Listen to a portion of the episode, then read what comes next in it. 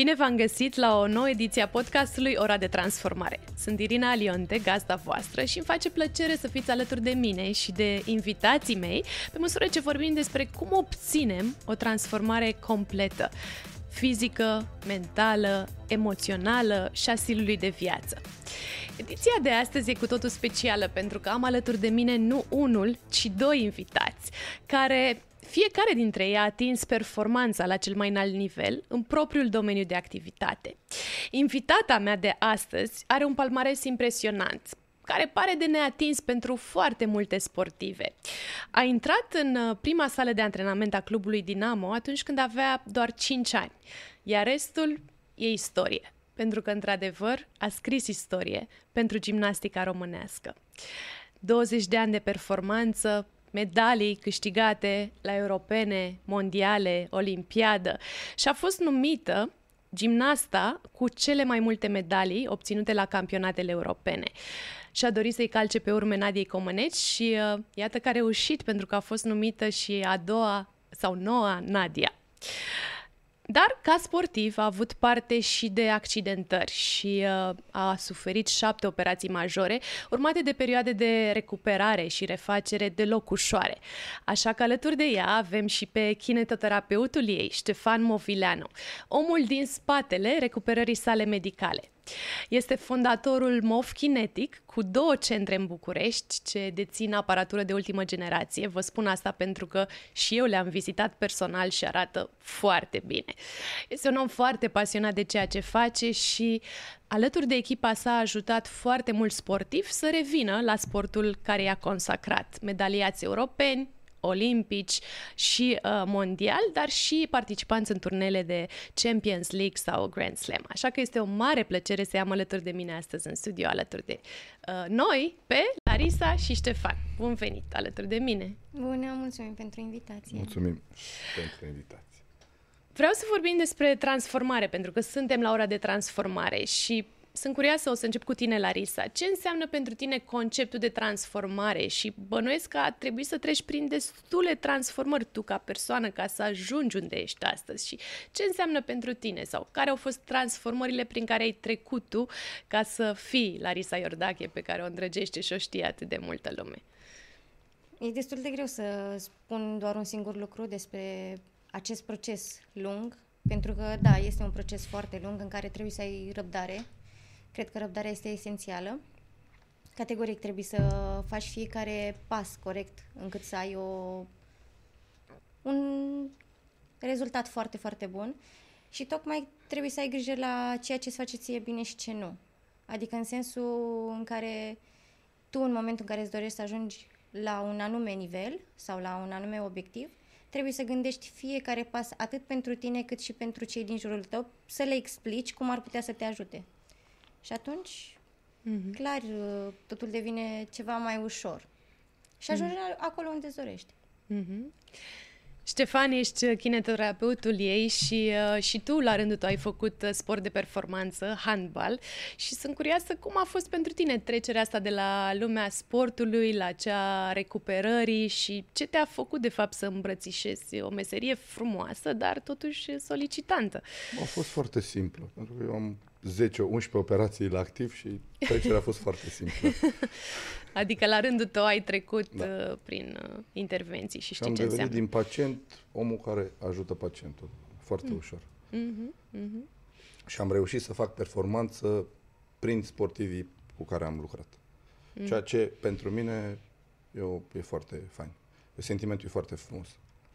Și iată că faci asta de mulți ani și ai ajutat foarte mulți sportivi de performanță să-și revină în cea mai bună formă și o să vorbim și despre cum ai ajutat-o pe Larisa și uh, care au fost uh, procesele și cât de mult a durat recuperarea și uh, vreau să, să aflu foarte multe astăzi. Ani? Ani. Ani de zile, nu? Da. Uh, vreau să se știe că munca din spate este foarte, foarte elaborată și că nu e atât de ușor și lumea te vede la televizor și îți admiră rezultatele, dar în spate e un efort fantastic. Și uh, mi-a plăcut ce ai spus, Larisa, că ai spus că gimnastica te-a ales pe tine cumva, nu tu pe ea. Practic, totul a început când ai fost descoperită, nu? Într-un parc, da. în timp ce, ce te jucai cu rolele de către antrenoarea clubului uh, Dinamo. Da, așa este. Eram în parc cu, împreună cu mama mea și cu fratele meu. Eram, ne dădeam pe role uh-huh. uh, și ne distram pe acolo. Îți seama, alergam și atunci, în momentul în care m-a văzut doamna Mariana Câmpeanu, a venit la mine, m-a întrebat dacă fac vreun sport sau dacă doresc să fac vreun sport. Eu în momentul acela i-am spus că mama m-a învățat să nu vorbesc cu străinii, deci nu te bag în seamă. și uh, m-a întrebat unde este mama, am trimis-o către mama și apoi de acolo a început totul. Consider că gimnastica m-a ales pentru că în prima zi de antrenament, uh, când m-am dus să intru în sala de gimnastică, nu am vrut să intru. Am plâns două ore, rugându-se toți oamenii de acolo de mine și uh, să încerce să mă convingă să intru în sală. Eu nu am vrut și uh-huh. cred că și asta m-a ajutat puțin în, um, în descoperirea pe care a făcut-o doamna Mariana Câmpeanu, pentru că a văzut că sunt căpoase și asta poate ajuta în performanță. Iar în momentul în care am plecat uh, către casă, că n-am, sub nicio formă n-am vrut să intru în sală, uh, a venit pur și simplu de la mine. Adică ceva m-a atras, ceva a rămas un necunoscut pentru mine, ceea ce voiam eu să văd, ce se întâmplă și de ce am ajuns acolo. Și am sunat-o pe mama, mama fiind la muncă, mi-a spus că trebuie să merg cu bunica. Uh-huh. Și mi-a spus bunica că mă duce doar cu o singură condiție, să intru în sală. Și am zis, ok, fac asta. Și din momentul ăla m-am, m-am îndrăgostit de sala de antrenament, uh-huh. cu toate că nu am știut despre ce este vorba, pentru că eram doar un copil la momentul ăla. Și ai avut și talentul necesar, bineînțeles. Da, dar talentul fără muncă niciodată nu se poate face văzut și uh, cred că asta trebuie să înțeleagă și copiii și părinții din ziua de astăzi, că uh, fără muncă un talent nu poate străluci. Și iată că ai strălucit foarte intens și continui să faci asta Mulțumesc. Uh, din noua postură și o să vorbim și despre uh, cum te simți acum. Um, până în alta, Ștefan, spune puțin despre care au fost așa cele mai mari împliniri ale tale în profesia pe care o faci? Despre Larisa știm cu toții uh, că a obținut foarte multe medalii și admirația și aprecierea oamenilor după foarte mulți ani de muncă, dar care sunt lucrurile așa care ți-au rămas ție la suflet sportiv, cu care ai lucrat și cu care te mândrești, lucruri așa de care poate te simți mândru că le-ai atins? Mm. Cred că una dintre cele mai importante performanțe pe care am avut cu un sportiv a fost uh, cu Marian, Larisa știe. Așa. Marian nu prea, uh-huh. feblețea mea, uh-huh. uh, cu care, chiar dacă n-am câștigat acea medalie pe care ne-am dorit-o în anul ăla, la Beijing, în fața 80.000 de oameni, uh-huh. am reușit împreună cu staful medical să îl facem la propriu să sară uh-huh. și să vină pe locul 6 mondial, care apoi s-a transformat în locul în 5 mondial pe motiv de doping. Un alt sportiv a fost prins ulterior. Și cum ai făcut asta? Practic erai acolo, se știe că performanța practic, sportivă depinde mult de oamenii din spatele practic, tău, de echipă. este foarte simplă. Din spate. Nu știu dacă Marian o să fie bucuros de ce povestesc, dar povestea e foarte faină. Uh-huh. S-a accidentat în Heraclion, eram în Creta la Cupa Europei și a sărit foarte slab pentru că s-a accidentat. Și din momentul ăla era prin iunie și din momentul ăla până în septembrie, dacă nu mă înșel, uh, nu a făcut niciun antrenament pe glezna aia. N-a sărit, nu a alergat, n-a făcut nimic. Și practic toate antrenamentele pe care le făceam cu doamna profesoară, cu doamna Doina Anton, uh, erau bazate doar pe antrenamentul piciorului sănătos, a gleznei sănătoase și a corpului. Spate, abdomen, anterior, posterior musculatura. Și cu piciorul celălalt? Cu piciorul am făcut doar recuperare. Fizioterapie, exerciții simple, electrostimulare, bazin, acolo puteam să facem foarte multe treburi. Ne-am dus la Beijing, cărând după noi un aparat. Te-ai dus pregătit. Oarecum. Oarecum. Pe, în timpul ăla nu aveam atât de multe echipamente. Și s-a calificat. A fost prima oară când a alergat în concurs, în calificări, după trei luni de zile. Dar după calificări, deși s-a calificat prima, a avut o gleznă foarte inflamată, am să calce pe ea și a trebuit să facem o injecție în gleznă. Mm. Doar că a trebuit să calculăm totul atât de bine încât efectul injecției să fie, să fie la momentul oportun și practic am terminat de pus leucoplastul pe bandaj cred că cu o secundă, două înainte să fie chemat la call room. Adică... Mi imaginez să... câtă presiune da. și cât stres are. A reușit să sară, 17.06 dacă nu mă înșel, hmm. și-a dat uh, bandajul jos și apoi uh, a strigat la mine, l-am auzit deși era 80.000 de oameni în tribună, am fost forțat să sar și să mă fugărească chinezii prin stadion și să-i pun un alt bandaj pentru că vrea să mai sar o dată, deși nu mai putea să-și controleze glezna. Wow. Și am mai sărit o dată și ești pe locul 5 mondial. Felicitări! Asta cred că e, deși n-am luat medalie cu el atunci, el n-a luat medalia, mi se pare, cred că, cea mai tare performanță pe care am avut-o cu un sportiv. Nu o să se spere Larisa. Nu. Uh, și cu ea am avut o grămadă de performanțe. Povestea ei e mult mai faină când vorbim de recuperare, mm. pentru că am avut 2 sau 3 ani grei Foarte grei. și eu la realizare ce a reușit ea după acești 3 ani grei, dar povestea cu Beijing o am întipărită în minte, pentru că a doua zi am făcut cu Marian 40.000 de pași în Beijing. Wow. Amazing, da. Da. Chiar e o performanță și iată cât de important e rolul unui kinetoterapeut în viața unui sportiv. Practic a făcut diferența, acele da, toată câteva poți să-i secunde. păcălești. Da. Nu? Pentru că își doresc atât de mult să performeze, încât au încredere în tine și unor poți să-i păcălești. Și Cine să știe, dacă performezi. nu era acolo, nu făcea acea injecție în timp util uh, și uh, A, era o infiltrație pe foloseai care o fac. procedurile respective. Da. N-am făcut-o eu, dar Da. a fost un plan bine da, pus da, la da, punct. da, da, da. Cine știe dacă ajunge la performanța aceea sau nu. Da. Și pentru că vorbeai că, Larisa, talentul nu e totul și contează foarte mult și munca din spate. De multe ori oamenii se uită la tine și uh, simt așa că ai niște puteri speciale de supraom și ai dus cumva gimnastica românească pe cele mai înalte trepte ale podiumului. Și eram curioasă ce caracteristici are sportiva Larisa Iordache, pe lângă foarte mult uh, talent sau ce crezi tu că ai așa special sau diferit sau care sunt abilitățile tale care te-au adus să faci performanța pe care ai făcut-o?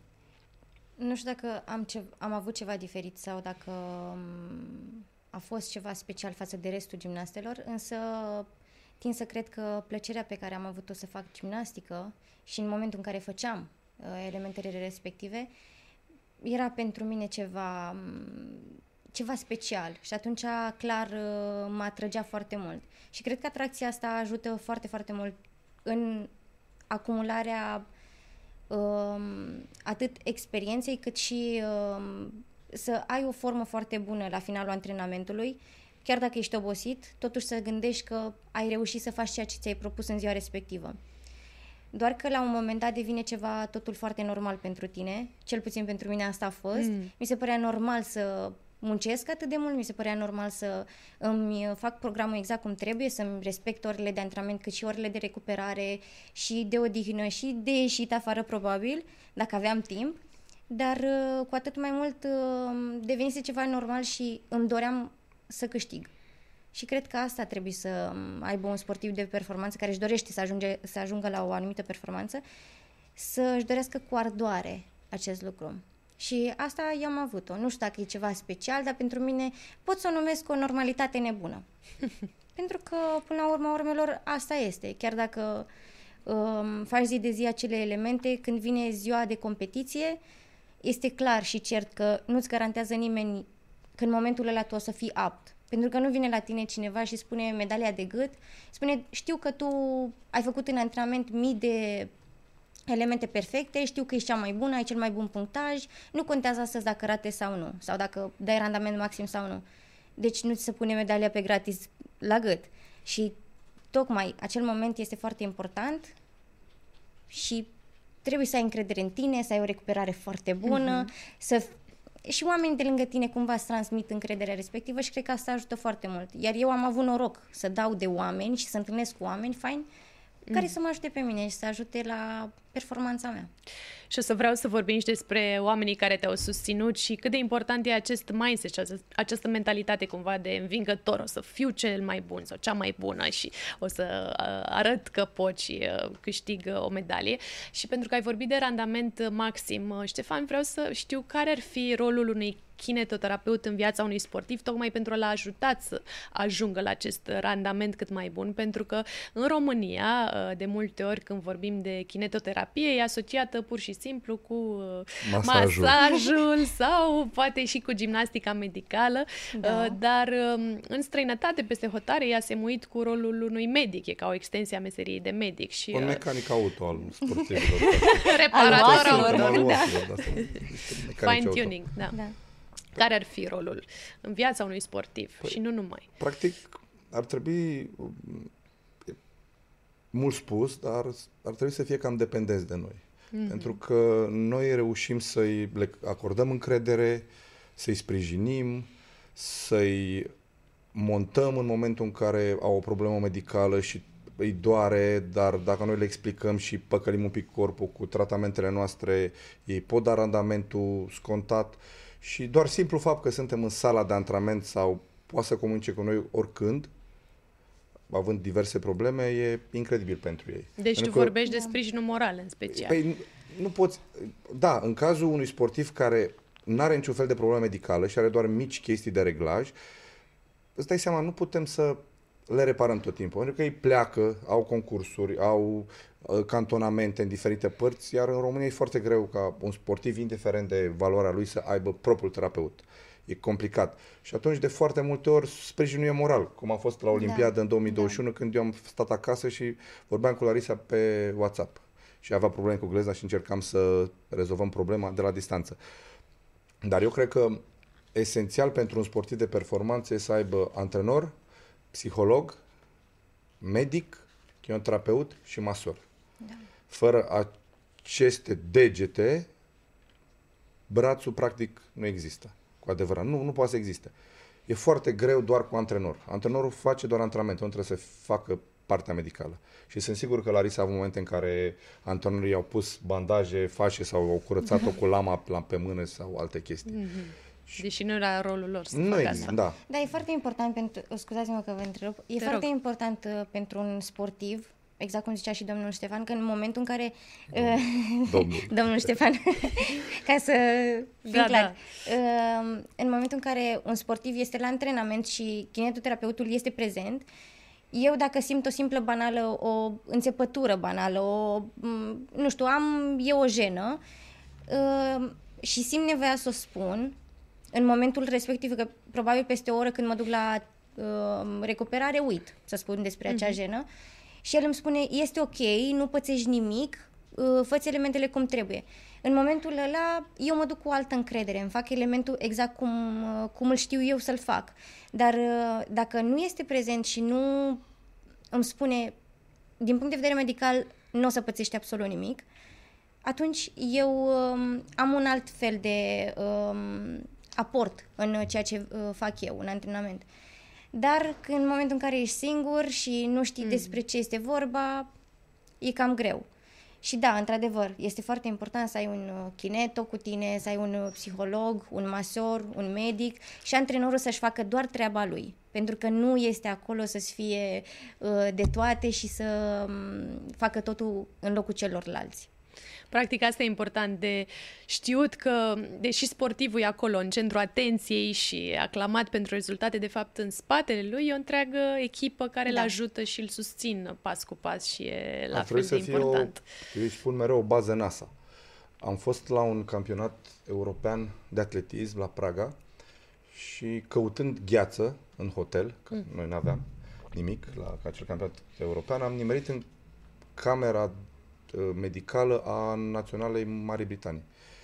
Și practic ei aveau 4 sau 5 camere închiriate doar pentru staful medical, unde aveau aparate de cel puțin 200.000 de euro aduse pentru atleții lor. Și așa e normal. Așa e fie. normal. Noi cred că nu avem 200, echipamente de 200.000 de euro în toate federațiile, exagerând un pic. Din păcate. Da. da. Dar uh, rolul unui kinoterapeut, a unui psiholog, a unui medic în antrenamente e esențial. Și de ce spun asta? Dacă Larisa are o problemă, o doare tendonul, o doare o coapsă ceva, eu pot să comunic cu ea și eu pot să-i transmit antrenorului dacă e ok să o forțeze sau să o lase în pace. De foarte multe ori antrenorii nu aleg varianta de a lăsa sportivul în pace, mai ales cei de modă veche, să mă ierte, dar de foarte multe ori se întâmplă Vor chestia să forțeze nota. Și atunci uh-huh. se întâmplă accidente. De ce? Corpul nostru nu mai e ca acum 30-40 de ani. Există poluare, există altă alimentație, există alt stil de antrenament, există altă mentalitate. Copiii nu mai vor să tragă în sensul ăla. Și atunci echipa din spate e cea care montează Sportivul. sportivul hmm. și îl pune pe podium. La urmă, ăsta e un adevăr. Da, bine, nu este o fiță. Pentru nu. că trebuie să înțelegem că este o necesitate. Da. Adică un sportiv are nevoie. Nu că are un staff după el și merge la concurs cu oamenii respectivi în care el are încredere, pentru că este foarte important să existe încrederea la mijloc, este o necesitate pentru el. Pentru că aia îl împinge să aibă succes. Și iată câtă muncă e în spate, pentru că și orele acestea de recuperare sunt ore din viața ta, din da. timpul tău și ca să ajungi la rezultatele mari uh, pe care le-ai obținut, câte ore sunt necesare nu doar de antrenament, ci și de refacere, de recuperare, de odihnă și așa mai departe. Și vreau să-mi povestești puțin despre cum e viața de sportiv și de câtă, nu știu, anduranță, reziliență ai nevoie, nu doar fizică, dar uh, mentală, emoțională, pe toate planurile. Este foarte frumoasă, foarte frumoasă viața de sportiv, dar și foarte grea. Da. Uh, pentru că trebuie să fii 100% sau 101% în cele mai multe cazuri. Uh, trebuie să fii conștient și uh, corect cu tine în primul rând. Uh, sunt foarte mulți factori care te pot uh, ajuta să fii acolo în față sau te pot uh, doborâ categoric, uh, nu știu, pentru mine, eu mă consider uh, un om iubit de Dumnezeu și uh, am întâlnit persoanele sau mentorii la momentul potrivit. Pentru că am încercat să iau fiecare sfat sau fiecare cumva vorbă mai puțin plăcută în ajutorul meu. Pe mine m-a ajutat foarte, foarte mult echipa din spatele meu în sensul că familia a fost tot timpul lângă mine. Uh, am vorbit de foarte, mult de, de foarte multe ori de mama. Uh, a fost omul principal care, stâlpul meu a fost. Și m-a ajutat de fiecare dată. De la ea am învățat să fiu puternică, de la ea am învățat, ea spunea tot timpul, chiar dacă era atât de obosită și muncea de la 6 dimineața până la 12 noaptea, spunea, eu mai pot puțin. Adică, chiar dacă mm. era obosită, se vedea pe ea efectiv că este obosită, vedeam câtă putere și câtă dorință are să fie aptă pentru noi, pentru mine și pentru fratele meu. Și um, în momentul în care eram obosită, mă gândeam la ea și spuneam, dacă ea poate, pot și eu. Și atunci, pe mine m-a ajutat foarte mult. M-a ajutat să fiu un om cu bun simț, m-a ajutat, uh, m-a învățat să fac asta, pentru că tot timpul ea era un exemplu pentru mine și atunci uh, îmi arăta cum să mă compor și eu în societate, cât și cu cei oamenii dragi mie. E foarte important să, ca și copil, e foarte important să fii atent la detaliile respective, mai ales la părinții tăi. Pentru că, în primul rând, ei te iubesc necondiționat și își doresc cel mai bine pentru tine. Dar cu atât mai mult uh, mă bucur că am întâlnit foarte mulți oameni care m-au învățat și m-au criticat la momentul potrivit Uh, posibil să fi fost și eu un pic... Uh, de ce râdeți? Posibil. Posibil. Posibil să fi fost și eu un pic uh, di- dificilă în anumite mm. situații. Dar ai învățat din Dar asta. am învățat, da. Și um, pentru mine au fost foarte, um, nu știu, mă consider un om care poate învăța de fiecare dată, indiferent, și prefer să fiu pentru 5 minute mai puțin deșteaptă uh-huh. decât să fie o viață întreagă. Și uh, mergând pe principiul ăsta și crezând că în momentul în care ești un om de calitate, calitatea este apreciată, uh, cred că nimic mai mult nu-mi trebuie. Și știi, văzut din exterior, de multe ori putem percepe viața unui sportiv ca o viață de sacrificiu, însă gândindu-mă, nu știu cât e sacrificiu și cât e reală pur și simplu pasiune încât îți place atât de mult ceea ce faci că nu te vezi făcând altceva. Uh, da, așa este. Uh, într-adevăr, e...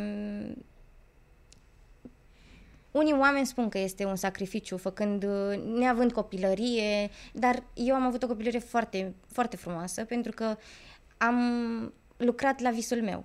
Și cred că pentru mine a fost mult mai important uh, acest parcurs pe care l-am avut eu decât să bat, cum zicea mama Dumnezeu să să bat mingea în fața blocului sau să stau degeaba pe calculator. Bineînțeles, în ziua de astăzi și statul la calculator este uh, un beneficiu în viitorul unui copil pentru că poți face foarte, uh, poți fa- Mm-hmm. Da, da, da, da. Pot face foarte multe lucruri. Dar a fost Dar, alegerea ta și da, parcursul tău. Da, a fost și alegerea mea, bineînțeles, pentru că părinții niciodată nu m-au uh, obligat să fac ceva.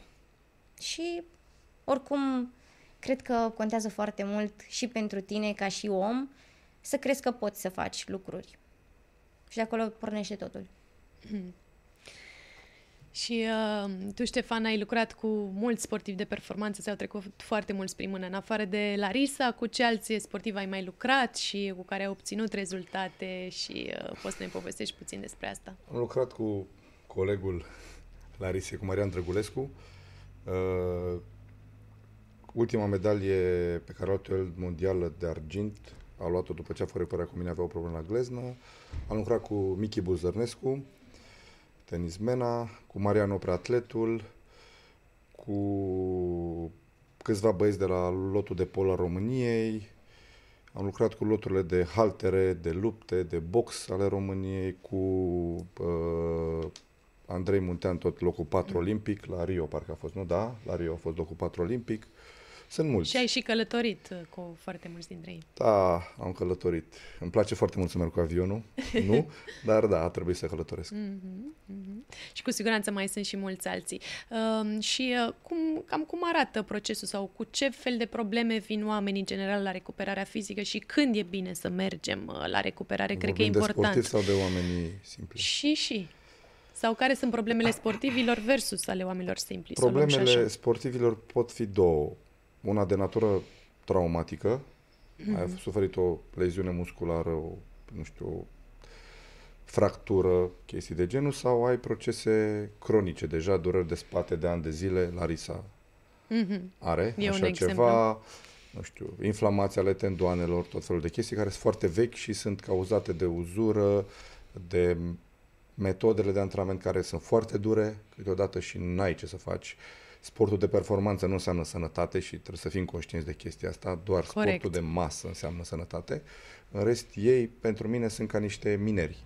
Chiar dacă e un pic exagerat, dacă stai și vezi uh, zile întregi și analizezi ce fac și cât de mult muncesc și cum ei ca gimnaști au o lamă în mână și își curăță uh, palma, bătăturile și le taie cu lama wow. da? și muncesc și muncesc și se supără și muncesc și toate cele. Uh, e senzațional. Iar colegilor Larisei Băieților răspund bucătar, pentru că ei folosesc acel magneziu și sunt albi tot timpul și toată sala e albă și tot timpul vin murdar pe... E o muncă titanică. E foarte, foarte greu. Dar sportivii cu asta, cu problemele astea vin. Ori chestii vechi, cronice sau probleme acute. Mm. Cum a avut și Larisa. S-a rupt tendonul, s-a rupt mușchiul, nu știu. Iar oamenii, în general, oamenii simpli, așa cum îi mm. numesc eu, vin de majoritatea rând, da. cu, cu probleme traumatice la mine ajung. Adică au schiat, au jucat fotbal, au fost la sală, au lucrat exerciții incorrect, chestii de genul. S-au accidentat și prin casă unii S-au accidentat și prin casă, au căzut de la etaj, sunt foarte multe wow. povești. Am mm-hmm. recuperat pacient care a căzut de la etajul 3. Da. Sau și și-a rupt doar genunchiul atât. A Sau pacienți norocos. care mergeau pe stradă și au fost în canal.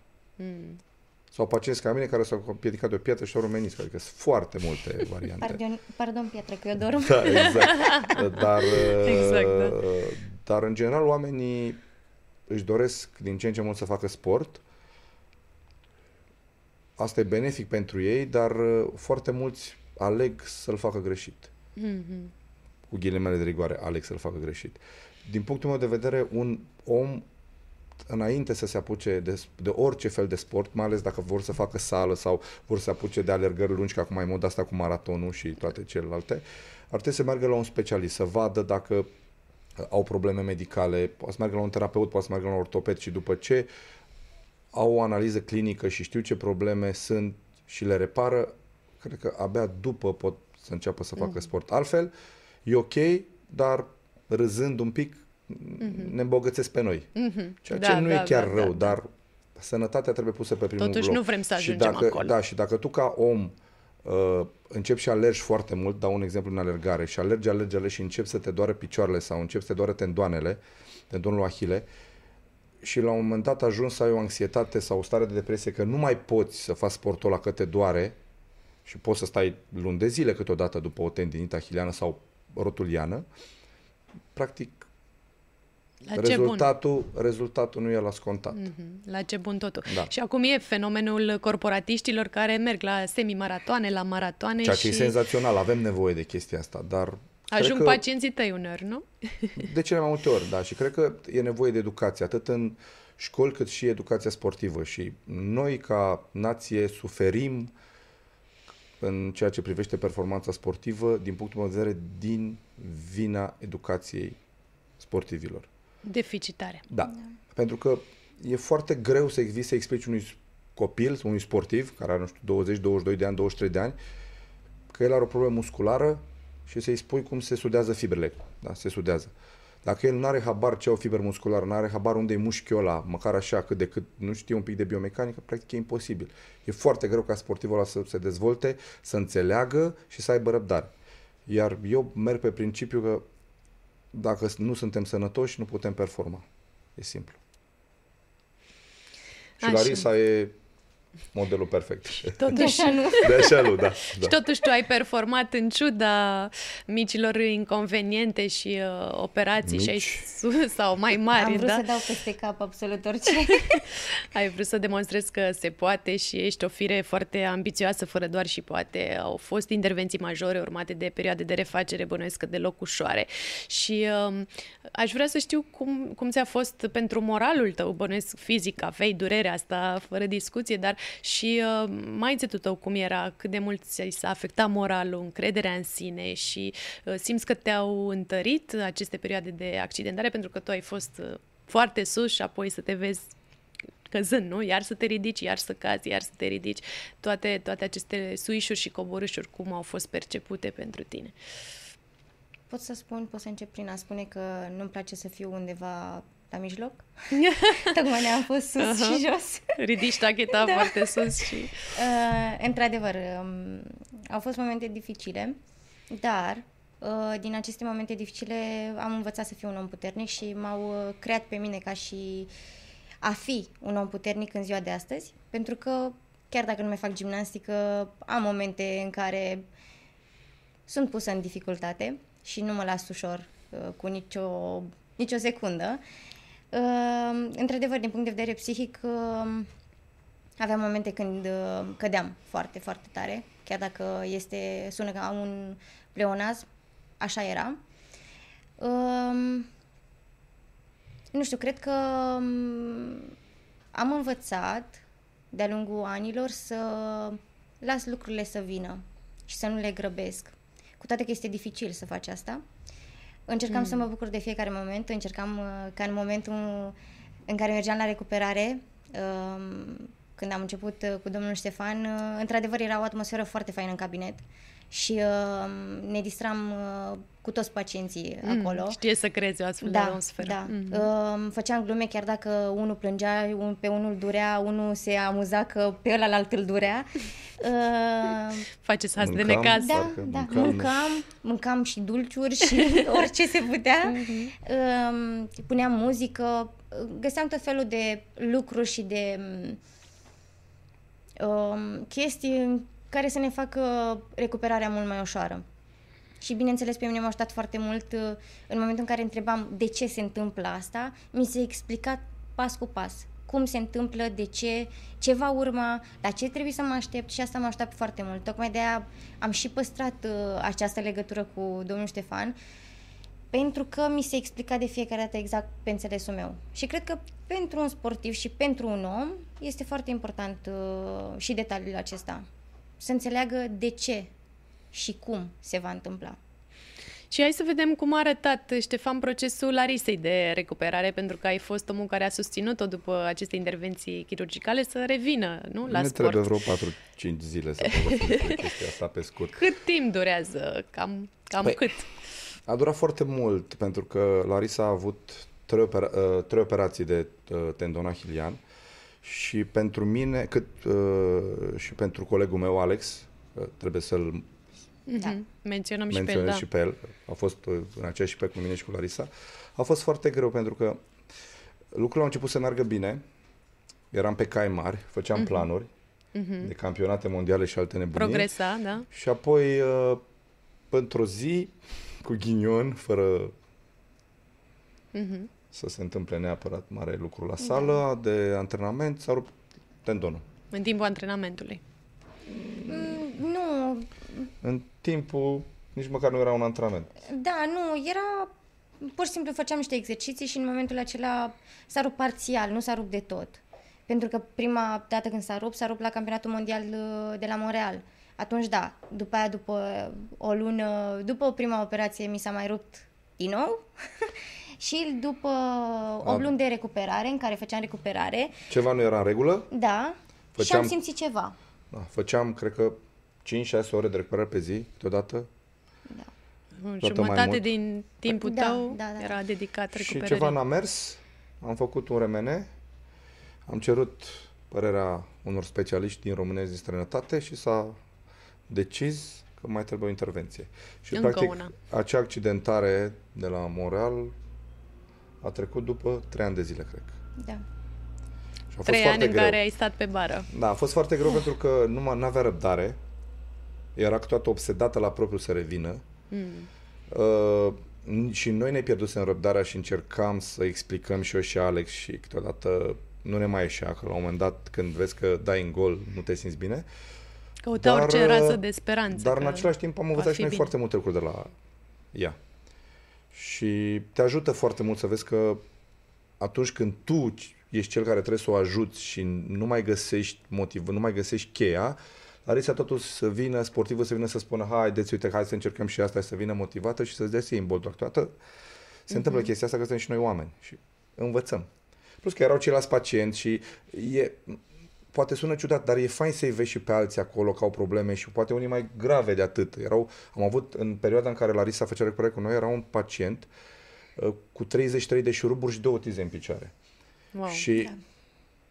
a fost Asta crunt, da. da. Și în momentul ăla te gândești cât de norocos ești Exact. cumva. Și Chiar dacă tu sună aveai doar un sobru, tendon. Da. Și Da. uh, Florin o încuraja și spunea mereu, hai Larisa, hai. Și Da. era foarte fain și ceilalți știind cine o încurajau, Larisa îi încuraja și pe ceea și se era o emulație în cabinet și așa am reușit să trecem. Plus că veneau uh, antrenorii și stăteau tot timpul cu ea, o încurajau. Sala de gimnastică e ușă în ușă cu sala noastră, mai veneau băieții, o încurajau, se ducea în sală și pentru ei era foarte important procesul ăsta și o parte din recuperare o lăsam să m, o facă în sală. Practic puneam aparatele, că era gheață, că era electrostimulare, ce făceam noi și o lăsam în sala de gimnastică să-și privească colegii sau colegele și din punct de vedere mental e fantastic chestia asta. Pentru că ești acolo în casa ta. Și te vizualizezi, te imaginezi și tu Da, e că într-o mult mai bună zi ușor o să din fii punct de acolo. vedere psihologic pentru tine ca sportiv să fii în locul ăla pe care îl iubești cel mai mult și să te motiveze chestia asta, mai ales că în sala de gimnastică de la Alea Manoliu sunt toți campionii și campionele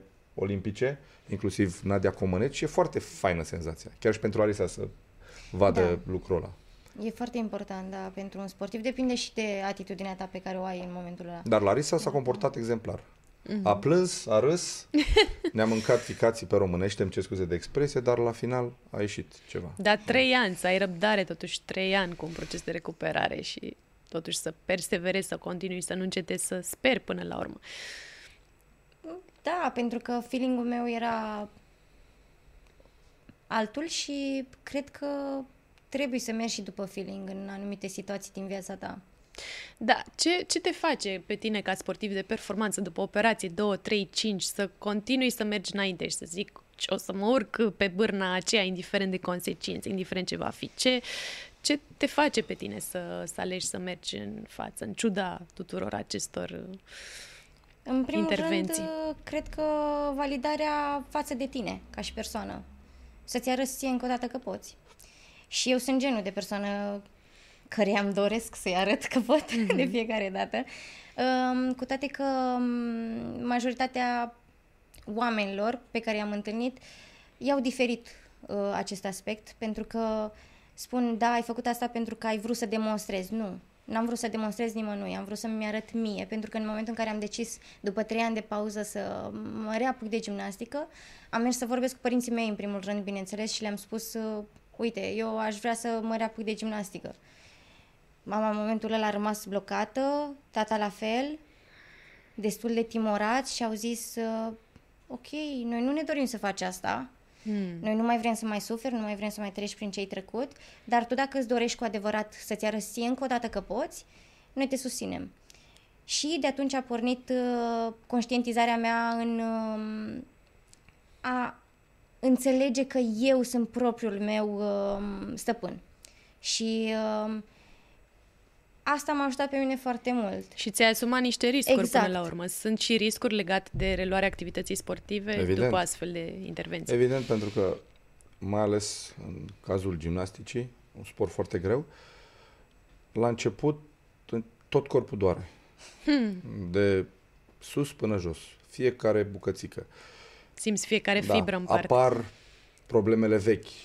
Și apar mușchi pe care umăr, nu știai da, că există. Te doare un umăr, te doare o încheietură, uh, nu ți ies lucrurile, te enervezi, te întrebi de ce te-ai lăsat, de ce, de ce mai faci, realizezi că mama a fost bine când m-am lăsat, vreau să renunț. Dar ușor, pas cu pas, dacă ai echipa lângă tine, reușești. Da, și trebuie să ai și încredere în proces. Da, iar procesul e foarte greu, foarte greu din punct de vedere medical. Mai ales la sportivii cu uzură mare. Larisa e foarte tânără, dar are o uzură Uzura foarte există. mare. Da. Uh, e greu să nu îi încurajezi. Pentru că au o experiență foarte mare, îi doare, tu vrei să, ca terapeut, îți dorești să-i faci bine și nu, nu, vrei, nu îți dorești că, să sufere, dar în același timp îl vezi că e acolo, că trage de el, trage și de tine și ai un singur lucru de făcut, să-l susții până la capăt, orice ar fi. Deci, practic, e foarte important rolul kinetoterapeutului și în redarea încrederii în sine a sportivului. Da, cred că rolul ar trebui să fie rolul psihologului și mm-hmm. al mhm. antrenorului. Dar voi faceți rând. și doi în unul. Noi suntem și noi acolo pentru că e important ca sportivul sau pacientul să știe că acea durere e gravă sau nu. Asta, mm. asta e rolul nostru. Și e temporară până la Și e temporară și putem comunica foarte ușor cu antrenorul sau cu sportivul. Ideal ar fi să, col- să colaborăm și cu sportivul și cu antrenorul. Mm, și cred că asta e cea mai mare satisfacție și împlinirea muncii tale, nu? Atunci când vezi și rezultatul. Că da, și noi am avut o colaborare la capătul tunelului. cu antrenorii. Mm-hmm. Uh, antrenorii tineri, cum le spun eu. uh, a fost foarte fain că tot timpul veneau, ne întrebau, ba pe mine, ba pe Alex, cum se simte, ce să facă și e foarte frumos. Pentru că și munca ta e recunoscută și pentru noi e important totuși. Aceeași legătură am avut și cu profesorul lui Marian, cu doamna Anton, care mereu mă lăsa pe mine, după, când, după ce am început colabora cu Marian, să mă ocup de partea medicală, mă întreba ce să facă, uite, îl doare, e bine asta, să scoatem și e fain. Pentru că așa se întâmplă în străinătate. Totul e în echipă. E o muncă de echipă. Dar ai avut, Larisa, și perioade, nu știu, în care ai simțit că o să clachezi, că vrei să renunți, că vrei să lași baltă totul înainte de retragerea ta oficială, mă refer. Ai avut și astfel da. de momente, oricât de scurte. O, și câte momente am da? avut. Da. Um, au fost momente foarte, foarte multe în care am vrut să renunț, dar de fiecare dată am renunțat la a renunța deci mi-am dat cumva... La tot ai renunțat la da, ceva. Tot am renunțat la ceva. Dar, uh, într-adevăr, um, de fiecare dată partea asta specială pentru mine, gimnastica, m-a atras și mă atrage în continuare. Um, voiam să completez la ceea ce a spus uh, domnul Ștefan, uh, că... o să-i zici Ștefan în podcast, cred. Domnul Ștefan. Um, Într-adevăr, noi am avut o comunicare foarte, foarte bună în momentul în care făceam antrenamente, recuperare și, și cu doamna Luș, domnul Cristi, cu soții moldovan, antrenorii mei. Uh, dar, într-adevăr, uh, cred că este foarte important și partea unui psiholog. Eu, făcând uh, terapie de un an jumate, văd ce diferență este uh, ca abordare. Da. De abordare, da, de a aborda lucrurile, de a vorbi, de a comunica. Eu eram o persoană care țineam în mine tot ce aveam de spus și îmi vedeam de treaba mea. Nu voiam să deranjez pe nimeni și nici să fiu deranjată, dar acum ador să fiu deranjată și ador să deranjez pe cineva. Deci, uh, uh, schimbarea este absolut fabuloasă pentru că um, și eu știu să pun diferit problema, știu să iau lucrurile diferit, nu mai sunt atât de... Uh, se întâmplă ceva și în secunda 2 zic, ok, de ce mi se întâmplă mie asta? Nu, abordarea este diferită. Hai să văd cum pot să rezolv problema. Trebuie să ai ceva um, greutăți în viață să dai seama că trebuie să ajungi la un anume nivel, dar în același timp dacă ai oamenii potriviți și te duci dinainte să apară problema, um, la un specialist, cred că poți să rezolvi mult mai ușor uh, și să treci mai ușor prin viață. Că până la urmă despre asta este vorba și asta ne dorim cu toții să avem o viață cât mai ușoară. Dar asta depinde doar de noi. Mm. Da, și cred că uh, psihologul e foarte important, chiar dacă aici vorbim de problemele medicale, psihologul e foarte important în tot procesul ăsta de recuperare, uneori mult mai important ca noi sau ca medicii, pentru că există momente în care mie mi-e imposibil să comunic cu sportivul. Sportivului este foarte greu să comunice cu mine pentru că s-a săturat, nu știe cum să-mi explice, are poate alte probleme și eu sunt setat că trebuie să facem aia. Și el e acolo omul care ar trebui să lege echipa. Și cum te-ai și dat la seama? noi nu se pune, din păcate, baza pe Și uh, dincolo de partea de mindset, cum ți-ai dat seama că ea e recuperată și că e gata să Nu-ți dai concureze? seama. Cum Nu-ți ai dai știut? seama. De foarte multe ori îi păcălim. Da. Da, de foarte Nici multe ori. acum nu cred că ne-am dat Nici seama dacă acum, sunt da. gata. De foarte multe ori îi păcălim pentru că setea lor Mhm. de rezultate atât de mare încât cedezi presiunii. Cedezi pur și simplu. Și Larisa avea un mod în care îmi spune, haideți domnul Ștefan, Și mă lăsați și pe recunoașteți pe la mine. ochii de căprioară. Da, și, Da, da, da, da, și da, da, venea da. la mine sau la și îmi spunea, hai mă lăsați, mă lăsați și trebuia să o lăsăm și o luam pas cu pas. Dar la ce probleme are ea, Mm. nu e niciodată pregătită. Îi zici, dă înainte, fie ce-o fi. Da, practic ea și-a riscat foarte mult sănătatea în ultimii ani și a încercat să câștige acea medalie olimpică. Din păcate. Nu s-a vrut, nu s-a Ai putut. fost aproape. Am zis și nu s-a vrut. să, Așa am e greșit și- bine. Nu s-a putut, dar uh, până la urmă Mm. A, a, a fost foarte aproape. Da, Se e- calificase în final, atunci... Eu te admir oricum pentru reziliența ta și chiar ești un exemplu și la trei săptămâni după pierderea mamei tale, principalul susținător până la urmă din viața ta, așa cum ai spus, că era mereu alături de tine uh, și probabil că vocea ei încă îți mai rămâne undeva în minte, ai, ai reușit să concurezi uh, la Tokyo și bănuiesc că nu ți-a fost ușor și uh, cum, cum ai reușit să, să depășești aceste momente până la urmă? Nu știu. Uh, nu am depășit momentul. Uh, am acceptat. Într-adevăr, cu greu, dar l-am acceptat. Nu cred că poți să treci peste un astfel de moment, să-ți pierzi pe cineva drag. Uh, însă m-am gândit că m, părinții mamei mele m, pot trăi cu durerea asta, pentru că pentru un părinte este mult mai uh, dureros. Cumva un copil uh, gândește diferit atunci când uh, îi s- se duce un părinte, pentru că e cursul vieții. Dar dacă părinții pot trăi cu durerea asta, eu de ce să mă opresc din viață? Cu toate că mama și-ar fi dorit foarte, foarte tare să fiu fericită și uh, vreau să îndeplinesc această dorință, vreau să-i respect această dorință. Uh, primele două săptămâni pentru mine au fost uh, uh, ceva nasol rău șoc, de tot, da. ca să zic așa. Uh, eram, aveam uh, blocaje psihice foarte, foarte des, uh, atacuri de panică. Uh, Și erai la izvoran, nu? Că vă băgase Eram în la bulă. Izvran, da, eram în uh, bulă, așa cum uh, s-a numit, pentru că era atunci partea cu virusul COVID-ul și trebuia să stăm feriți de toată lumea, nu avea voie să vină absolut nimeni la noi din familie, prieteni, uh, kinetoterapeut, pentru că acolo nu am fost cu domnul Ștefan.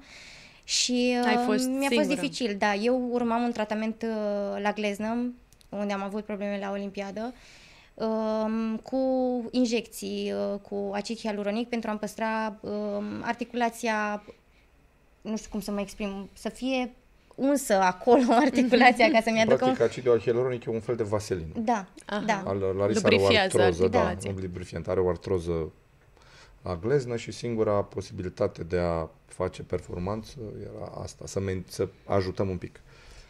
Da, și... mm, Și mi-a ai fost acolo alături de ea în acele nu, momente. atunci nu, eu n-am avut voie, nici, uh, nici Mihai n-am avut voie. Prin dis- la distanță. Da, doar prin așa Nici am nu telefon. aveam făcut. voie să ies. E, a fost o situație mai dificilă, însă uh, în momentul în care am ajuns la Tokyo, ceva s-a întâmplat cu mine, nu știu. Eu, în timpul acelor două săptămâni când am fost la Izvran, pe lângă faptul că mă dorea glezna și mi-era foarte frică să fac uh, anumite aterizări sau anumite elemente, intram în sală și plângeam, nimic altceva, nu făceam absolut nimic. Mi-a fost foarte um, peste mână pentru că știam că urmează să concurez la Olimpiadă și eu mă duc la Olimpiadă nepregătită cumva. Hmm. Dar... um, Ce experiență dură. Da, uh, vorbeam cu domnul Ștefan ce exerciții să fac, uh, cu Alex vorbeam, îmi, dă- îmi trimiteau, se filmau ei și făceau exercițiile ce, pe care trebuia eu să le fac. Uh, mergeam acolo că aveam o, o sală unde puteam să facem uh, fizioterapie și ei îmi scriau tratamentul și uh, spuneau medicilor de acolo ce trebuie să fac. Categoric, când am ajuns la Olimpiada a fost uh, total diferit, pentru că am spus, ok, cât, oricât de tare m-ar durea, până la urmă eu sunt aici, trebuie să dau randament măcar 10 minute pe zi. Uh, Ceva în capul meu s-a întâmplat și am, am putut să fac uh, elementele, pentru că în momentul în care eu am plecat de acasă nu făcusem nici măcar un integral la Bârnă, pentru că doar la Bârnă am concurat. Uh, dar când am ajuns în sala de antrenament acolo, am putut să, să fac măcar 10 minute. Chiar pentru asta m-am făcut, pentru 10 minute de antrenament, pentru că atât aveam pe, pe aparat. Și după 10 minute nu mai puteam să fac absolut nimic. Uh, deveneam iar anxioasă, fricoasă și ceea ce eu n-am pățit niciodată în cariera mea de gimnastă. Dar, uh, într-adevăr, în ziua de calificări, când am urcat pe podiumul de la Bârnă să concurez, eram uh, foarte emoționată, chiar dacă nu arătam a fi emoționată. Uh, și m-am gândit uh, la mama și am spus, uh, ok, sunt aici acum, știu că ea îmi spunea că nu crede că aș putea să mă duc la Olimpiadă, pentru că am avut doar o singură șansă și cumva îi se părea imposibil. Ea era o persoană foarte reală și foarte realistă. Și a zis, decât să fiu eu dezamăgită, mai bine m-aș opri. Și a zis, nu, eu vreau. Și când a văzut că am reușit, uh, mi-a spus că știa că sunt bună, dar nu atât de bună, ceea ce m-a, mm, m-a flatat, flatat. chiar dacă vine de la mama, chiar dacă vine de la mama. Dar în momentul în care am ajuns la Tokyo, acolo la Bârnă, la prima zi de calificări, am zis, ok, sunt aici, acum, știu că a fost o nebunie până acum, dar ajută-mă să fie exact cum trebuie să fie. Nu mi-am dorit să fiu cea mai bună, nu mi-am dorit să ajung în finală, nu. Într-adevăr, îmi doream, adică aș fi fost uh, nebună să nu zic asta, cumva, mm-hmm. dar uh, cred că lucrurile s-au întâmplat exact cum ar trebui, ar fi trebuit să se întâmple să realizez că sănătatea este mai importantă, pentru că asta am realizat din acest uh, uh, episod al meu, pentru că în momentul în care am aterizat, uh, mi s-au rupt trei ligamente la gleznă, pe lângă faptul că deja durerea exista acolo. Poate era un semn să te oprești. S-au rupt complet, că erau da, rupte deja o Da, s-au rupt complet. Mm. Uh, adică mi-am uh, ignorat corpul total. Am fost... Uh, am fost ceva mm. groaznic cu mine. Uh, Uh, dar în momentul în care a venit uh, ziua cea mare, uh, finala de la Bârnă, știu că fetele care erau rezerve stăteau și se uitau după mine. Nu eram singura care aveam probleme, pentru că cu o zi înainte am avut antrenament toate fetele care mai aveau final la bârnă. Eram aproape toate accidentate. Singura care se antrena era um, chinezaica cea tânără, pentru că era tânără, e tânără, are 16 ani, 17 acum, și doar ea lucra. În rest, toate eram accidentate. Uh, Simon cu uh, mental block-ul, uh, uh, Black din, din Canada cu uh, glezna, tot așa. Toate ne tratam. Hm. Și totuși ați mers înainte. Și totuși am mers înainte. Și în ziua competiției toate se uitau, renunță vreuna. Mm-hmm. Și simțeam Atât cumva așteptau. și tensiunea asta, cu toate că eu nu voiam să renunț pentru că este imposibil ca un sportiv de performanță care își dorea cu atar doare să câștige medalia olimpică, vorbim despre medalia olimpică aici și mai ales că aveam șansă și cumva. te pregătisei trei da, ani. Um, să renunți fix atunci, în momentul ăla. Adică te desparte de momentul respectiv de a ți se pune medalia de gât 30 hm. de minute. Hm. Vorbim... Incredibil. Ceea ce pentru un sportiv pare o eternitate. Adică nu s-au, s-au terminat atât de greu minutele respective și în momentul în care am început să fac încălzirea. Uh, pur și simplu nu puteam, nu puteam să merg, dar să fac încălzirea. Am zis, hai să trag de mine, să văd până la capăt. Și în momentul în care a trebuit să iau decizia, concurezi sau nu concurezi, uh, mi-am adus aminte de mama și am zis, uh, ea mi-a arătat că sănătatea este mult mai importantă, pentru că și așa a ignorat probleme de sănătate și tocmai de asta a ajuns la uh, acest lucru. Și am zis, ok, nu trebuie să fac greșeala ei. Și am zis, ok, acum eu mă opresc, am făcut tot ce am putut să fac și în momentul în care am luat decizia, nu m-a interesat absolut nimic sau nu m-a interesat ce spune cineva. Pentru mm. că a mm. fost decizia mea. A fost corpul meu pus în dificultate. Și uh, știu că vorbeam cu domnul Ștefan și cu domnul Alex și a zis că cea mai bună decizie pentru a nu îți risca viața, pentru că puteam să pățesc multe alte lucruri care practic nu m-ar fi ajutat pe mine să fiu un om apt ca și persoană normală vorbind, nu ca și sportiv de performanță. Și atunci... Pentru am, ce? Da, am zis, ok, gata, stop, este îndeajuns pentru mine și în momentul acela am simțit o ușurare maximă, adică mă bucuram că sunt bine, sunt pe picioarele mele, chiar dacă stăteam în tribună și mă uitam la finala de la Bârnă. Cu toate plus, că, plus că la Paris e frumos, adică în 2024, de ce nu? da, chiar a venit cu întrebarea asta pregătit domnul Ștefan, dar de ce nu te reapuci? Măcar pentru o bârnă. Păi, nu știu, vom vedea. Poate ne Da, faci nu o vreau surpriză. să- Da, Nu vreau se să dau știe. speranțe nimănui. uh, Corpul meu încă doare și încă strigă după ajutor. Ok.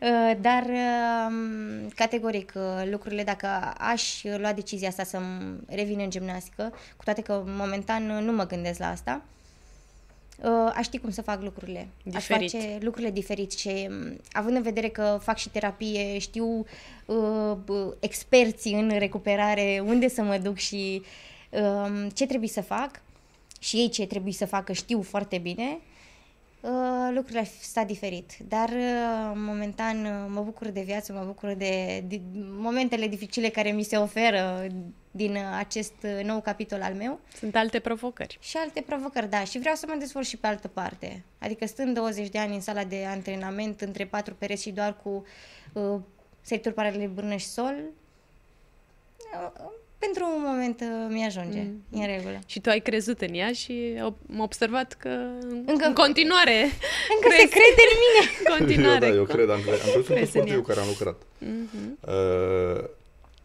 chiar vorbeam acum câțiva ani de zile cu Nicoleta Grasu, uh, o atletă importantă la aruncarea discului, dublă vicecampioană mondială, parcă, și încercam să o conving să se reapuce de gimnastică. De gimnastică Deci totul doamne, pornește de la atletism. kinoterapeut. Ca să vină Acum- tot la tine la Și spuneam, recuperare. Hai mă, Nico, hai mă, Nico. Și la un moment dat am fost atât de aproape, dar n-a ieșit. Dar cu Larisa am o șansă că încă e tânără și...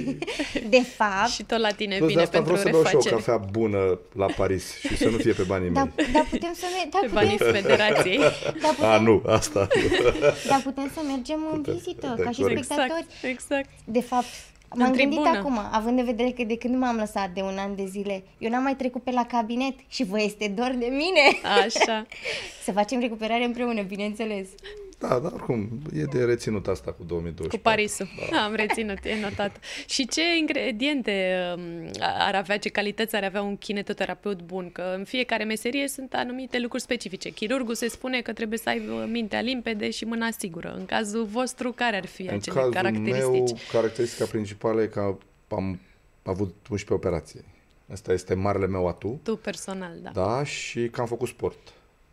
Și că De performanță în de, Liga de Națională de, performanță, Handbal. dar nu contează că toate lucrurile s-au prăbușit foarte repede, așa că e irrelevant. N-am făcut performanță. Dacă făceam performanță, trebuia să fie ajuns un mare handbalist, n-am ajuns că Cât ai putut cât până s-a putut, atâta s-a putut. la prima Dar accidentare? uh, aceste operații m-au învățat foarte multe lucruri, sportul m-a învățat foarte multe lucruri și pot să uh, îi învăț și pe, pe sportivi și pe pacienți ce să facă, cum să facă, să nu treacă prin traumele mele sau cum a trecut Larisa prin aceste traume. Împreună avem 18 operații, deci practic suntem niște oameni cu greutate. Am Cumulat. făcut, ma- am făcut majoratul. Nu am făcut majoratul, dar cred că ăsta e marele meu atu. Și faptul că am fost la un campionat mondial, nu o să zic la ce campionat mondial, și am avut doar o farfecă și un ghiozdan dat de federație, deși mersesem acolo să câștigăm o medalie. Și am văzut că toate țările din lumea asta aveau atât de multe echipamente și noi nu aveam nimic. Și mi-am propus, Larisa știe povestea, ca într-un număr de ani, nu mai știu, 3-5 ani, să ajung să am și eu acele echipamente. Și s-a întâmplat în 2018 când am plecat la un campionat european de gimnastică la Glasgow și la Berlin, că au fost unul lângă altul și am zburat de la unul la alții, să am echipamentele pe care mi le doream. Și practic asta m-a motivat. Atul meu a fost că am vrut ca și noi ca români să fim șmecheri. Știu că sună un pic așa Nu, dar merită și România patriotic, până la dar urmă. De ce cred nu? că Avem asta e. talente și... De exemplu, Alex are alte abilități. Mhm. El uh, e mult mai uh, șmecheros așa Alex, cu pacienții. partenerul tău Alex, de cu, cu, business, da, colegul managerul tău. meu de la Lia Manoliu. Uh, el e, e mai tânăr și are f- alt farmec, probabil. Uh, studiază foarte mult și atunci, na, fiecare cu atul lui. Mhm. Eu tot timpul mi-am dorit să fiu foarte bun în ceea ce fac. Și cred că, neputând să performez în sport, mi-am dorit să performez în chestia asta foarte mult și la un moment dat pot să spun că s-a transformat într-o obsesie. Mm. Dar asta Dar performezi asta, prin alții, asta prin a trăit-o și sportivii Larisa, că tăi. practic să treci prin atâtea operații în cazul ei și să te chinui și să doară și cu totul astea să strângi din dinți și să lupți, e obsesie până la urmă și fiecare sportiv face chestia asta. Da, nu știu dacă sună ciudat, dar atunci când doare parcă e o plăcere. Da, Da, pentru că în momentul ăla simți că faci ceva cu, cu tine, cu viitorul și tău. eu nu cu... cred în chestia asta că un sportiv vrea să-și demonstreze doar lui. Eu cred că un sportiv vrea să fie un exemplu și e foarte important ca noi să fim, ei de fapt, nu noi, ei să fie exemple pentru cei mai mici. Și povestea la Rise e una interesantă pentru că cine vrea să învețe de aici poate. A fost accidentată, a suferit foarte multe traume, a tras, a fost dezamăgită, a ieșit campioană europeană și multe altele. E, cum facem noi ca sportivi, terapeuți, antrenori, federații să nu mai ajungem să avem sportivi cu probleme de gen? Și aici e o Mhm, e, e o cheia altă practic în dezbatere, performanță, da. da. Pentru că sportul nu se mai poate face ca acum 30-40 de ani. Știu că o să mi se urce foarte multă lume în cap, dar e o realitate. Trebuie să ne educăm și ca să ne educăm trebuie să plecăm. Să mergem afară, să vedem ce fac alții, să mergem la congrese, să mergem la cursuri, să învățăm foarte mult din ce fac ceilalți și să devenim iar șmecheri. Francezii care sunt cei mai tari în handbalul mondial, da, la un moment dat au venit și au învățat de la noi și au luat notițe și alte țări. Și acum ne bat la 50 de goluri, probabil. E, și noi trebuie să facem același lucru și să revenim acolo unde suntem. E, e o lecție. Da, Altfel nu și se în putea gimnastică niciodată se întâmplă la performa. fel. Da. Mm. Și poate Larisa va reuși să facă chestia asta, nu știu, din postura de antrenor, din postura de viitor sportiv, din postura de, nu știu, manager, ce vrea să se facă. E, e important. Și să, e important să avem exemple. Și tu ai vrut să fii un exemplu pentru alții și uh, totodată ai și presiunea asta, nu? Că reprezinți România, îți reprezinți țara, adică ce simți în momentele alea când îți vedeai numele pe tabelă și știai că o lume întreagă e cu ochii pe tine. Uh, sigur, contează talentul, contează pregătirea, orele petrecute în sala de antrenament, dar cât de important e și acest echilibru sau control psihic, emoțional? Ce-ți spuneai? Aveai așa un ritual în minte sau niște lucruri pe care ți le spuneai în momentele alea și cât de important e mentalitatea cu toată adrenalina Prima de rigoare? senzație pe care o ai sau uh, prima dorință pe care o ai este ok, urci pe podium, iei medalie și tu te, te odihnești pentru că a doua zi este mult mai importantă decât asta. Dar, uh, lăsând asta la o parte, pentru că așa bă, gândește un sportiv de performanță care își dorește real să performeze în fiecare finală pe care o are, uh, clar, mândria pe care o ai, încrederea pe care o acumulezi acolo în bagajul tău, uh, atât psihic cât și tehnică, până la urmă este vorba și despre asta, că totul pleacă de la psihic. Uh, și mulțumirea că puzzle-ul tău a funcționat, pentru că eu gândesc în, uh, în momentul în care ți se pune medalia de gât și având în vedere că medalia este obiectul pe care și-l dorește fiecare sportiv, uh, eu uh, o văd ca pe un puzzle, medalia respectivă, adică toți oamenii care au fost uh, în uh, spatele succesului meu merită câte o bucată din, uh, din puzzle. Și uh, cum suntem noi, uh, precum piesele de puzzle, așa este și medalia. Tocmai de aia s-a și uh, făcut, cred că, o medalie pentru asta. Eu așa gândesc și e foarte important uh, ca momentul ăla să fie trăit, dar uh, trebuie tratat, ok, am făcut-o, am putut să ajung aici, pot mai mult. Pentru că se zice că este greu să ajungi sus, dar este și mai greu să menții, să te menții. Mm. Și, într-adevăr, este cel mai greu să te menții la acel nivel. Nu am reușit câteodată să fac asta pentru că nu mi-au plăcut, nu mi-a plăcut să fiu monotonă în pregătirea Da, mea, da, ca da, să da. înțelegeți. Și a Mereu trebuit, surprinzătoare. da, trebuia tot timpul să mai... um, Sau nu ai fost ajutată. sau nu am fost ajutată, dar într-adevăr, eu um, am fost foarte perseverentă în ceea ce am făcut, dar uh, am învățat în parcursul uh, anilor ce trebuie să fac și mm, n-am avut de la început un kinetoterapeut, un psiholog, Da. antrenorii, uh, părinții, eu și uh, partea uh, de relaxare, să zic așa. Eu pe parcurs am învățat și ceea ce am făcut eu ultimul an, uh, înainte să mă retrag, am făcut-o cumva pe cont propriu.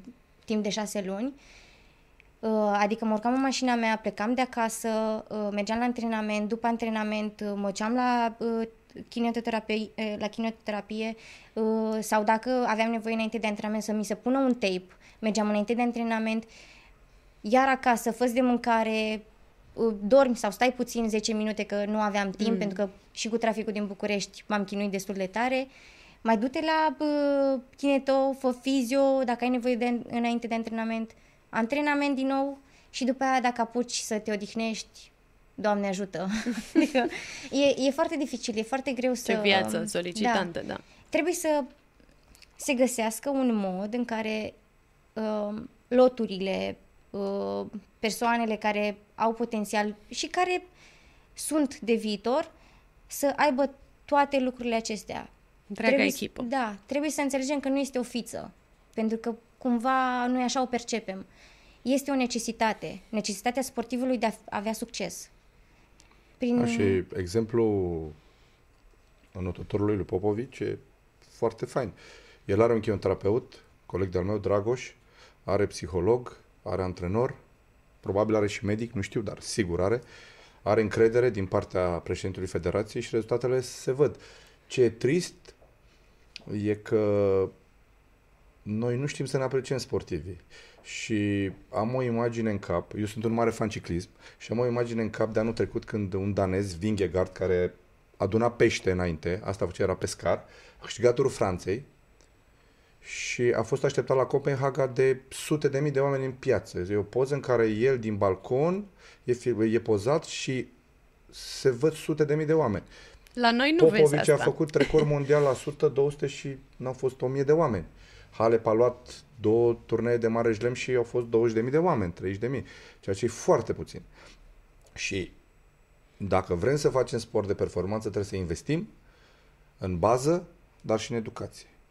Degeaba uh, Larisa are, nu știu, sute, milioane de vizualizări pe Instagram și alte chestii, dacă oamenii nu știu povestea, dacă nu-i urmează exemplu.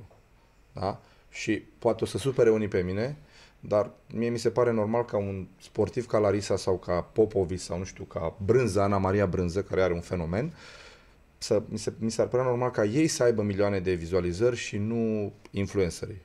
Poate mm-hmm. să mhm. se supere pe mine, e părerea mea. Mm-hmm. Pentru că munca lor e incredibilă și ceea ce fac ei acolo e senzațional. Și ar trebui ca școlile să-i ducă pe copii să vadă cum se pregătesc, să vorbească, să-i cheme pe sportivi să le explice și poate așa o să reușim și noi să creștem ca nație în sport. Momentan suntem la nivelul zero. Avem doi sportivi care au ajuns acolo doar din meritul lor, nu din meritul acestei țări. Și e trist. E, e wow, dar e trist în același timp. Și totuși țara își arogă creditul că sunt sportivii noștri și românii noștri și uh, sperăm că pe viitor măcar noile generații să facă lucrurile diferite și să învețe și din greșelile uh, voastre și din succesul vostru deopotrivă. Și eram uh, curioasă ce faci acum să te menții uh, în continuare, Larisa, și cum te simți fizic, psihic, fizic nu pot să mă laud din punct de vedere medical. Într-adevăr, încă mai am uh, mici problemuțe care au rămas, pentru că este norm... Pentru că n-am mai făcut nimic. Da, n-am mai făcut nimic. În fine, asta e un secret. uh, urmează. Da, urmează. Uh, ce fac să mă mențin? Uh, mă bucur de viață. Este...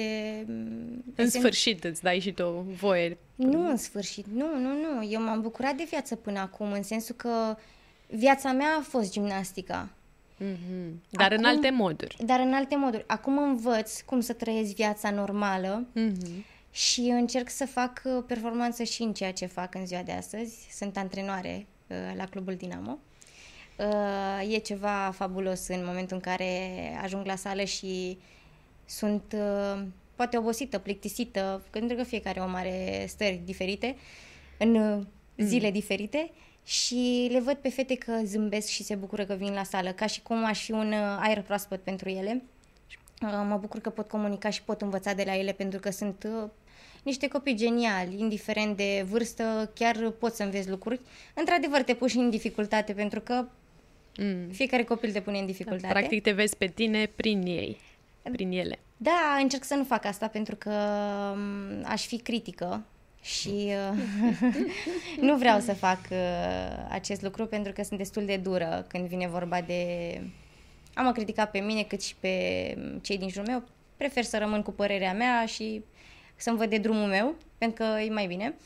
Dar uh, încerc să comunic foarte, foarte mult cu fetele și să le fac să înțeleagă că procesul de a realiza ceea ce fac și uh, eu, având în vedere că n-am avut uh, parte la momentul potrivit de kinetoterapie, de terapie, de medic, de N, bla bla, uh, încerc să le îndrum. Pe mine mă face să cred că pot să le ofer din experiența mea. Și asta mă face pe mine să fiu fericită, mă face să um, continui, dar într-adevăr mă, mă ocup și de mine foarte mult, merg la sală, Chiar îi povesteam domnului Ștefan că am făcut la sală niște sărituri și mă doare gleza de... Și te certa pentru asta. da, și mă certa pentru asta. Okay. Dar uh, îți dai seama, îmi doresc foarte mult să în continuare să-mi arăt mie că pot, că pot face alte lucruri, că pot să mă dezvolt și pe alte, în alte domenii că pot avea succes din nou, pentru că pentru un sportiv de performanță atunci când este în uh, sala de antrenament sau unde face el antrenament sau concurează, este în centru atenției și este în momentul lui.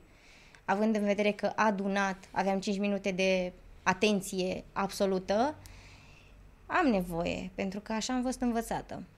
Și încerc să readuc asta în viața mea, indiferent orice, oriunde mi-aș găsi locul. Pentru că momentan uh, mă plimb așa prin viață și încerc foarte multe lucruri pentru a-mi găsi locul. Deci ți-ai găsit un echilibru acum în ceea ce faci. Pot să spun că este un echilibru, însă nu este un echilibru corect așa cum vreau eu. Mm-hmm. Ca pe bârnă. Ca pe bârnă, corect. 10 cm aia contează foarte mult. Și uh, apropo de echilibru, sunt oameni care, în special acum, că la, suntem la început de an, au motivația să se antreneze așa undeva la cote maxime și uh, se forțează, poate trag puțin de ei și nu mai au răbdarea nu, necesară să o ia treptat. Um, și asta poate să ducă la diverse accidentări. Care sunt cele mai frecvente greșeli pe care le fac oamenii atunci când se antrenează?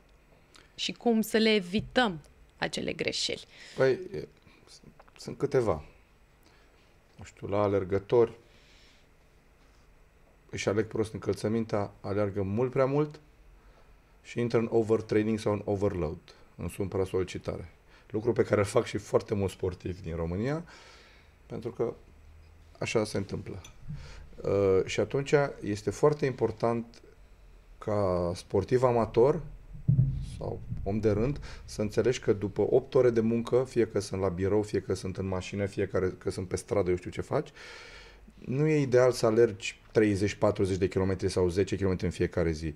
Și să fii conștient că ești obosit deja și că exagerând o să faci mai mult rău decât bine corpului. Și tu nu ai medicamentație corespunzătoare, nu ai o alimentație corespunzătoare ca un sportiv și totuși te comporți ca unul, că ai 8 ore de muncă mm-hmm. și apoi încă niște ore de antrenament. Și practic greșeala pe care o fac oamenii de rând e că își intră în overtraining cu corpul. Deci să nu exagerăm, să totul nu cu măsură. exagerăm și e ideal să mergem din când în când să vedem cum stăm, ca la mecanic, cum duci mașina la service. Am problema asta, hai să vedem ce putem să facem cu ea, pentru că Altfel, ajungem, în ce am povestit mai devreme, să avem stări de anxietate sau de depresie. Am foarte mulți oameni care aleargă o mie de kilometri într-un an, nu știu, exagerez, 20 mii, un milion de kilometri, foarte mulți kilometri, și în momentul în care pur și simplu le spui că nu mai pot face asta o lună, două, trei, că au o fractură de stres, au o leziune musculară, au pur și simplu nebunesc, îi vezi în cabinet că fierb și că nu mai pot. Iar asta nu aduce beneficii, din da. contră. Și atunci, ideal e să te duci la un specialist, că el ortoped, kinetoterapeut, ce vrei tu, să te duci și nu trebuie să uh-huh. alegi, neurolog, poate ai probleme cu spatele sau alte chestii și abia după ce ți-ai setat corpul cum trebuie, să te apuci, să de, te apuci treabă. de treabă și să te apuci cât să te simți bine, nu să faci foarte, foarte mult. Eu l-am exemplu pe frate meu, care a zlăbit de la 140 de kg la 92, 96, nu știu cât acum, și care înainte gâfâia și acum urcă poiana în 35 de minute și încerc să-l țin în frâu și nu reușesc. Face toate și două, trei ore de bicicletă pe zi. Tu încerci să-l mai temperezi. Da. Și în fiecare zi îl doare câte ceva. Mm. Și nu mă ascultă. De ce? Și- Pentru că e foarte fain să arăți bine, să te simți bine, te simți ușor, dar toate trebuie fă- făcute cu măsură. Și în sala de fitness, ce greșeli uh, fac oamenii care duc la accidentare? Cele mai frecvente, așa. O să, o să vă spun o poveste uh, a unui chimioterapeut foarte tare din America. A lucrat printre alții cu Mayweather, boxerul, și îmi spune așa, uh, Ștefan, acum nu știu cum e în România, dar în America, dacă iau un braț, iau un, un pumn de cărți de vizită și mă duc într-o sală de fitness, am șanse foarte mari să le spun la cel puțin 70% din ei, să le dau carte de vizită și să le spun de mâine tu vei fi pacientul meu. Îi ce? observă ce fac greșit. Ce fac greșit? Genoflexiuni până jos. Nu e bine, din punctul meu de vedere. Sărituri foarte multe, când ai greutate mare. Fandări foarte multe. Repetări la greutăți mari. Și astea toate după, în principiu, după o zi de muncă. Mm. Cam aici sunt greșelile. Vor să facă foarte, Și foarte poate mult. fără o încălzire Fără o, temeinică asta în cu încălzirea prealabil. e relativă. Mhm. De obicei, eu știu că e m- această modă să spui că nu m-am încălzit bine. Mhm. Din punctul meu de vedere e cu dus întors. Majoritatea accidentelor la un sportiv se întâmplă pe final de antrenament, dacă nu ai contact.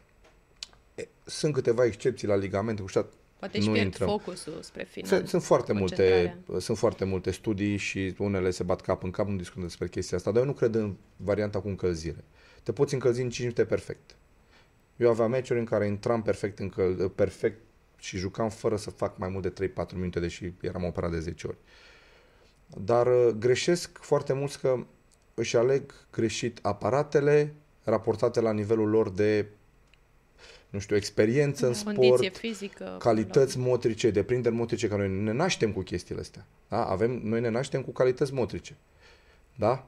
Viteză, îndemânare, toate. Și mai sunt și deprinderile. Dacă noi nu avem talentul de a sta pe o bârnă, nu avem ce căuta acolo. Și sunt oameni care nu au ce căuta într-o sală de forță.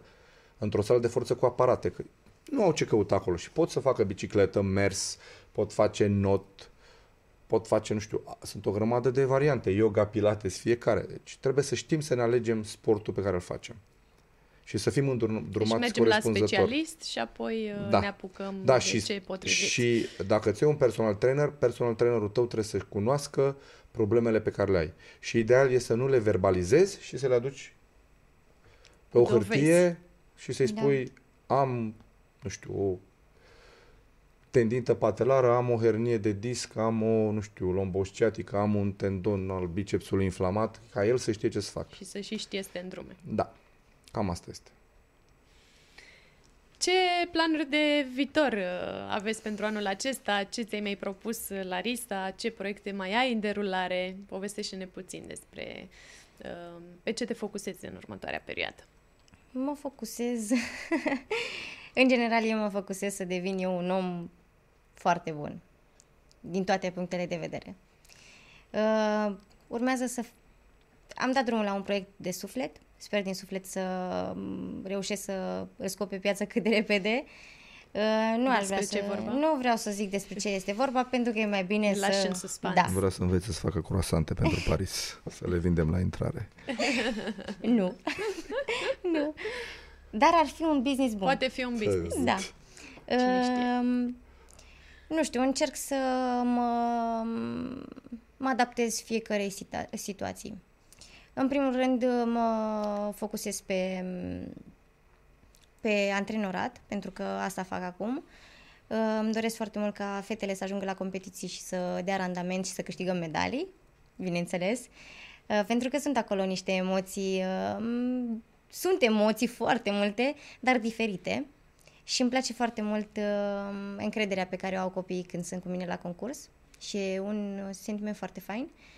Și ușor, ușor uh, îmi doresc foarte mult să mă dezvolt pe parte de uh, business. Acum o să văd uh, ce mm. idei îmi vin, dar ideea cu croasante nu este rea. Să vezi în ce direcție. Și uh, tu, Ștefan, planuri de dezvoltare, proiecte de viitor? Mm. Cred că am uh, reînceput să îmi doresc să lucrez cu sportivi. Eu n-am mai lucrat de ceva timp, am ieșit Care din... vând croasante? Care vând croasante, da. Uh, eu să le mănânc, se vede. Uh, am, eu am renunțat să mai lucrez cu sportivi de ceva timp. După ce Larisa s-a lăsat, nu prea am mai colaborat cu nimeni, pentru că nici n-am mai avut cu cine și nici nu mai mi-am dorit chestia asta. Te adresa populației obișnuite. Mm, Da, mă adresez tuturor, dar uh, tot timpul mi-am dorit și îmi place să lucrez cu sportivi. Chiar ieri am lucrat cu un sportiv care are o problemă medicală și am lucrat vreo trei ore doar eu cu el și a fost senzațional. Și marele meu vis e să reușesc să găsesc un proiect în care să fiu implicat așa cum doresc eu cu tot pachetul, Ca la carte. da? Și sper că la un moment dat cineva să aibă încredere în mine și altcineva să aibă încredere în noi. Dar e destul de greu în România, dar cine știe. Ne educăm ușor, ușor. Da, ușor, N-avem ușor, ce să da. facem, trebuie să progresăm, că nu putem să stăm... Dacă nu mă agăs de ultima speranță, o conving pe Larisa să se reapuce de gimnastică și asta este. Iar marele meu vis e într-adevăr ca un sportiv de-al meu să iau o medalie mondială de aur sau olimpică. Oh, și eu îmi doresc asta. Până acum am avut sportivi care am, au câștigat, eu lucrând cu ei, doar medalii mondiale, europene, olimpice, dar nu au fost de aur niciuna. Ba da, europene au fost, dar mondiale și olimpice nu. Doar argint sau bronz. Da. Da, din păcate. și e, cred că e cea mai mare realizare. Așa să fie și să-ți iasă toate așa cum îți dorești. Dacă aveți un mesaj de final despre tot ce înseamnă partea asta de viață, de sportiv, recuperare medicală, refacere și pentru cei care ne urmăresc și uh, să le transmitem așa uh, cât de Încep eu important ca să e. termin tu. Vă rog. Să nu ajungă ca noi la 18 operații. Să nu facă majoratul ca noi. Da. Să vă opriți la timp. Da. Uh, nu știu, eu pot să le transmit să se bucure de viață și uh, să fie corecți cu ei, în primul rând. E, e un lucru necesar în viața noastră. Și să fie mai buni. Și să meargă la Disney. Să meargă la Disney este foarte frumos. Era un apropo. Da, e, e foarte important să aibă grijă de ei și de corpul lor, pentru că, până la urma urmelor, uh, corpul ăsta merge prin viață. și nu știu, să fie fericit, să se bucure de fiecare moment. Că timpul trece foarte repede, vorbesc ca o bătrână. Și Da. da. viața trece și noi nu realizăm uh, că... Adică realizăm, de fapt, că nu ne-am trăit viața exact cum am vrut noi. Și dacă pierdem anumite momente, mama spunea ceva, dacă ai grijă când trece trenul pe lângă tine, pentru că oprește în stație, dar dacă tu nu te urci, l-ai pierdut. Deci trebuie să fim atenți când oprește trenul, să ne urcăm în el și să mergem mai departe. Cu sau fără bilet. Cu sau fără, depinde de noroc. Important e unde ajungi. Da. Mulțumesc tare mult, uh, dragilor, ați fost minunați și ne-ați împărtășit o grămadă de lucruri din experiența proprie, personală și uh, cred că au inspirat pe cei uh, care ne-au ascultat uh, și uh, vă mai aștept și altă dată cu noi subiecte. Uh, Mulțumim. cu Noi mare venim. Drag, cu mare drag, m-am simțit foarte bine, a fost o atmosferă relaxată, așa că, dragilor, împărtășiți informația mai departe, dați share, like, comment, astfel încât uh, aceste informații să ajungă la cât mai mulți oameni. Uh, eu am fost Irina Lionte, gazda voastră și vă aștept cu noi episoade și cu noi invitați la ora de transformare. Până atunci, aveți grijă de voi. Ciao!